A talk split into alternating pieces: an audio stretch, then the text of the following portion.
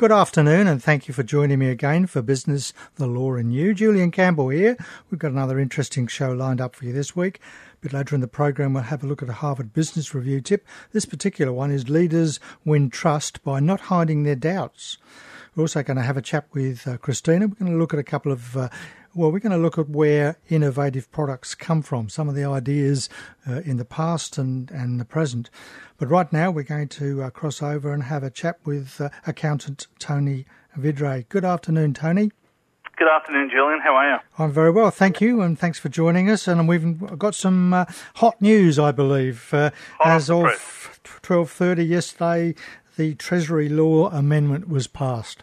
It was. Now, I know everyone was waiting with bated breath. Around 12:24, this particular bill passed the Senate, and it still needs to go through the House of Reps and get royal assent. But from what I'm reading, everyone's saying that it's just a mere formality. This particular bill is the one that finally approves single touch payroll applying to all businesses. So, if you've been living under a rock and you're in business and you don't know what this is, single-touch payroll came in effectively from the 1st of July 2018, and it applies to employers that have 20 or more employees. They still hadn't got around to passing the legislation to make it apply to everyone else. So now it is, as Paul Keating used to say, LAW, it's now law. So it's come in. If you're an employer, you've pretty much got 7 months to get your act together to start reporting from the 1st of July 19 to the tax office. So what that essentially means is that when you process a pay after the 1st of July 19, you pay your employees, give them the pay slips, do all those sort of things, but then also electronically you'll be needing to report the details of that pay to the tax office electronically. So the ATO are sharing that information with Centrelink. So gone are the days, or soon to be gone, are the days where you'll have to keep providing pay slips and information of how much you've earned to Centrelink. That all the government agencies are going to be able to share that data in real time. So you're going to have it's almost having your year-to-date pay slip online that pretty much every government agency will be able to access. Isn't that fun? And I suppose the tax office over the next couple of months, will be working on a simple way for these very small businesses to be able to do this reporting. Yeah, well, isn't it amazing? You know, it was only passed yesterday afternoon around lunchtime, as we just said. Already this morning I've received 3 unsolicited emails from software providers that are just saying, you know, we'll look after your single touch payroll for all of your clients. So I think it was last month that we were talking that the tax office did call for a low-cost product for those micro businesses that are defined as having 1 to 4 employees. Yeah. I got the list, and essentially the list is all the major players. You know, it's Myob, it's Zero, it's QuickBooks, it's all of the major players who are still going to be in the market to charging. So again, to me, the way that those guys price their products, they have a low cost option. They'll have software that up to 1 employee, 2 employees, and then as soon as you go over that, you then go to a DIRA product. So I think they'll do a very similar thing. If you've got 1 to 4 employees, they'll offer you one pricing structure. As soon as you go over, they upgrade you to their bigger product, their more expensive product. So you don't think it will be as simple as the tax office itself having something where people just go in and, if you've got 1 employee or 2, like myself, I'm a company and I'm the employee. So really, I've only got to punch in 2 bits of information that week or that month. Yeah, well, again, they did have that, and they still do have that for their super clearinghouse, where you can go on and report that. This part of it, I just know that they have asked external software providers to come up with the software. So I don't think that they're going to have a platform on their website. I wait and see. Yeah, we'll wait and see. It's going to create a lot of logic problems. There's still some teething problems around internet access, live reporting. What happens if you don't do it live? How can you, if you make a mistake, can you go back and amend? There's an enormous set of headaches around all of this. And if you go back, the number of employers that have 20 or more employees are numbered around 70,000 in Australia. So they're all, you know, ticking away. They're all doing okay. Reporting live because look, their computer systems are bigger and they use specialist software, and you know they're fine. When from the 1st of July 2019, it's estimated that another 700,000 businesses are going to jump on reporting this information. So, look, the ATO have said, and give credit where credit's due, they're not going to hit everyone over the head with a big stick from day one. It's more, you know, the first year or so, it's more around education and rather than enforcing compliance. But there will come a day where they'll say, well, you know, everyone else is doing it, so why aren't you? So it'll come a day where they'll start to enforce their their electronic reporting of these sort of things. And in the Treasury Law amendments yesterday, they also had other things related to superannuation.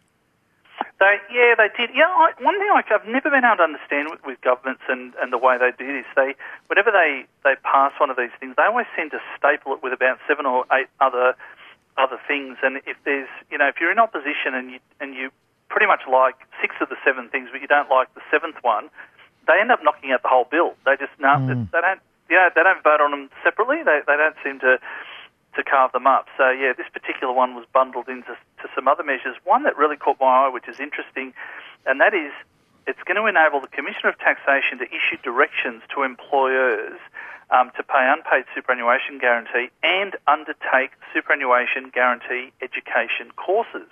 Now, that's a real interesting one. So right now, if you have your own self-managed super fund and say you breach your rules, we had one about a year or so ago where the ATO came along and they actually decided to send this person back to superannuation school, super school.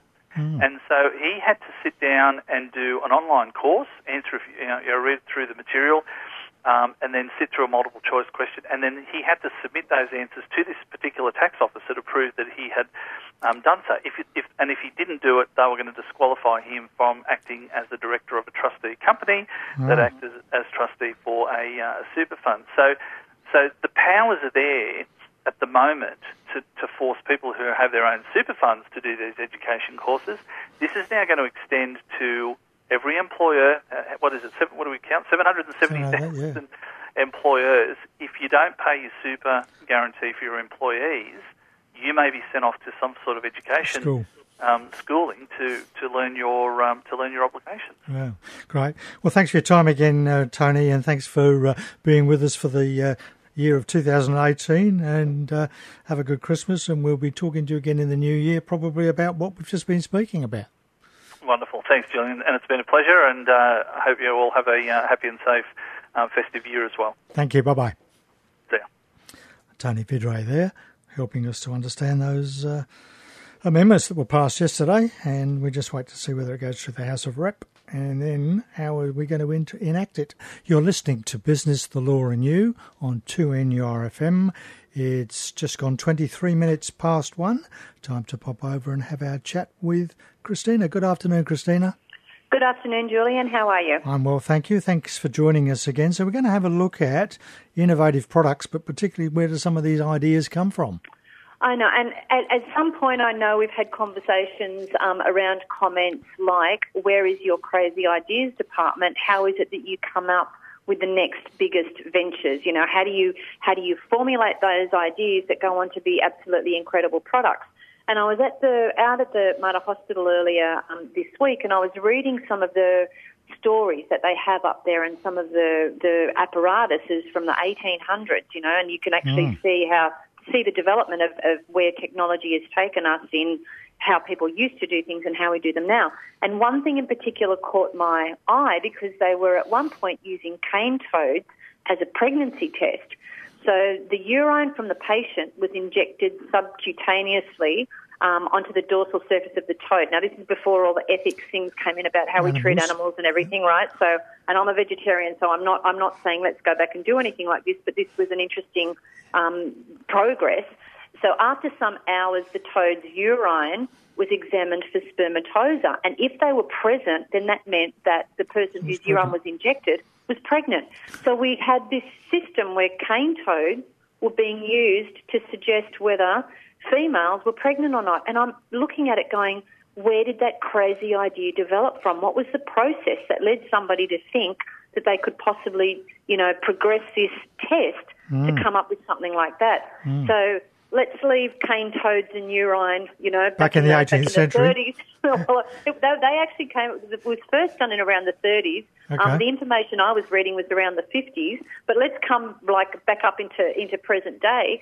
One of the new technologies that's being examined right now is that, so we used to use polygraph tests, right, to say whether somebody was lying or not based on physiological responses, you know, what was happening, but there was this whole unreliability around it and prone to bias. What's happened now, there's a startup that believes they've invented a better alternative, and they've called it EyeDetect, as in EyeDetect.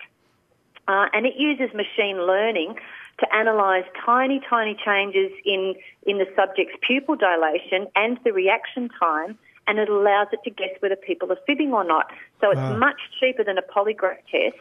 And it's kind of, you know, it's almost instantaneous, and they're saying that it's going to become, and again, we've been talking about, you know, demonetising things. The more common this thing becomes, the less it's going to cost. But anything on the accuracy of it? Well, the accuracy at the moment is about 86%, but they're improving that all the time. The testing people themselves, like the people who are testing their own product, have actually gone down to around 50% accuracy, but the generic testing is 86%. So what that says to me is that these guys are being really hard on their own product, plus because they know it so well, I guess they're coming in right underneath at the source to say whether the stories are true or not.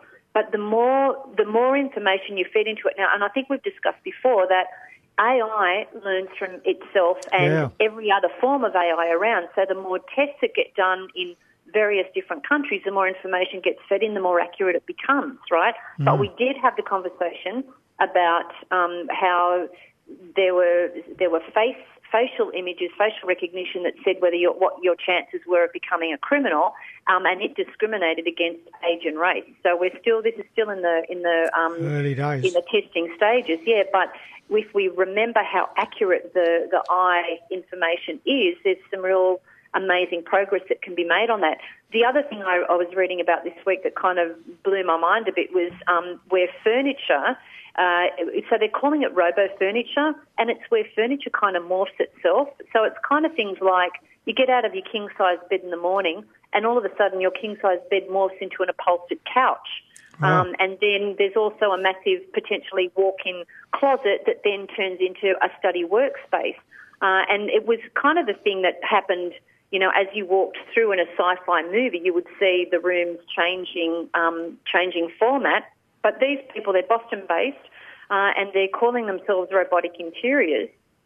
And they're looking at they actually had their first fully automated home around the end of 2017, and they called it the Studio Suite.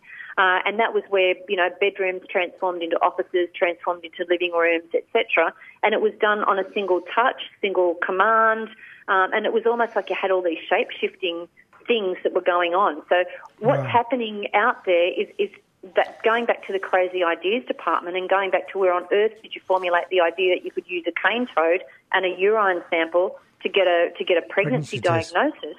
You know, all these things require is somebody to go, what if? And then it becomes into how do we then do it?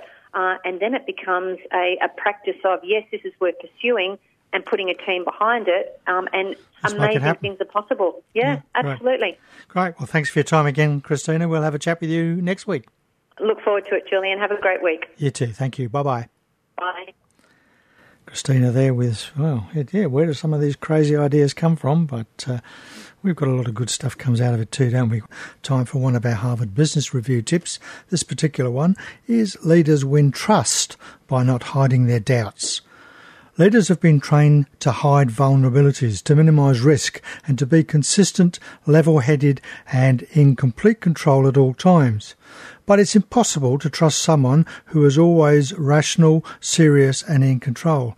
If you want to win trust from your employees, colleagues and bosses, you need to have the courage to present yourself as a more complex being. This means becoming comfortable with expressing doubt.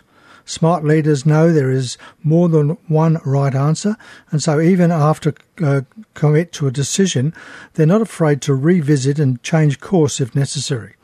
You should adopt the strong opinions weakly held mantra, especially when you're trying to navigate complex and uncertain situations. Don't focus so much on always being a visionary. Instead, trying to be more human. Express doubt, ask for contrary options, and be willing to change your mind several times if necessary. Some interesting points there, isn't it? From a book by Leaders Win Trust When They Show a Bit of Humility by Tim Lebskrit. Well, thank you for being with me for the last half hour. I hope you've enjoyed the program. We've looked at the fact that the Treasury laws were amended yesterday, or they passed the Senate and just needs the royal stamp of approval, which will probably happen, which extends that single touch payroll, particularly for the 700,000 businesses out there that will be required to do it from the 30th of June. In a moment, Jane Klein will be back with you with more of your easy listening favourites. Next week, we're going to talk about leave for casual employees with lawyer Gavin Hanrahan. We'll have our minute on innovation with Christina, and we'll have some more business and legal news and views that might affect your business. I'd love your company again for Business and Law and You next time at the same time next week. Until then, have an exciting and prosperous week. And as Aristotle Anassis once said, the secret to success is to know something nobody else knows. Thanks for listening to this podcast from 2NURFM at the University of Newcastle. Topics range from gardening to health, well-being, pet care, finance, business and travel. You'll find them all at 2NURFM.com.